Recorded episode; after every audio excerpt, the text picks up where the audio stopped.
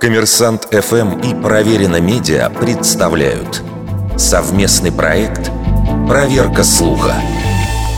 Правда ли, что в Средневековье для пыток и казни использовали приспособления под названием «железная дева»?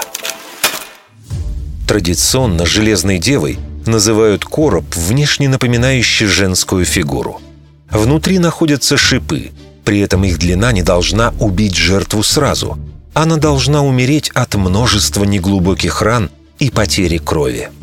Упоминание таких пыток, вероятно, впервые встречается у блаженного Аврелия Августина в V веке. Автор рассказывает о казни римского полководца Марка Атилия Регула. Его якобы заперли в бочке, внутрь которой были вбиты гвозди.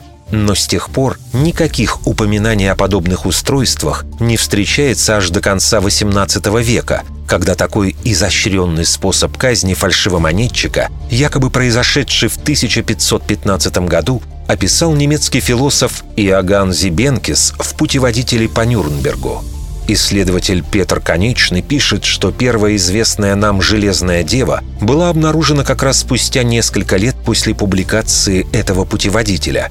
В 1802 году в музее Нюрнберга появился такой экспонат. Фигура напоминала образ Девы Марии и якобы была изготовлена еще в Средневековье.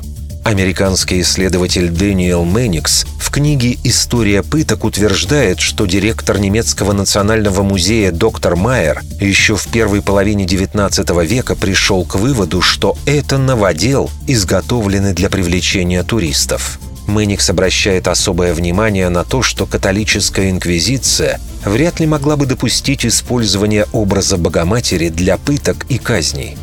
Наконец, такое устройство довольно сложно использовать, учитывая разную комплекцию и рост людей. Вердикт. Это неправда.